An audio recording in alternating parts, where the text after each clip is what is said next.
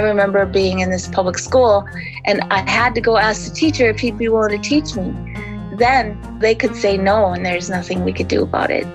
This is Keep Moving Forward. Let the shameful wall of exclusion finally come tumbling down. Exploring the legacy and promise of the Americans with Disabilities Act.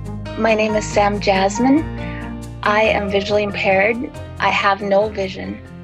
I learned fast that when I was wanting things like, oh, I don't know, a job in high school, if I were to call them up and say, hey, I'm blind, I think I could do your job, there was an automatic whoa, whoa, whoa.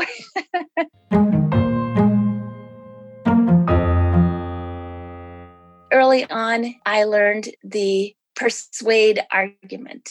I came in and sat down and said, Look, you tell me what you think I would have trouble with in this job, and I will tell you how I would accomplish it. And then I'll tell you my fears about what I think would be hard.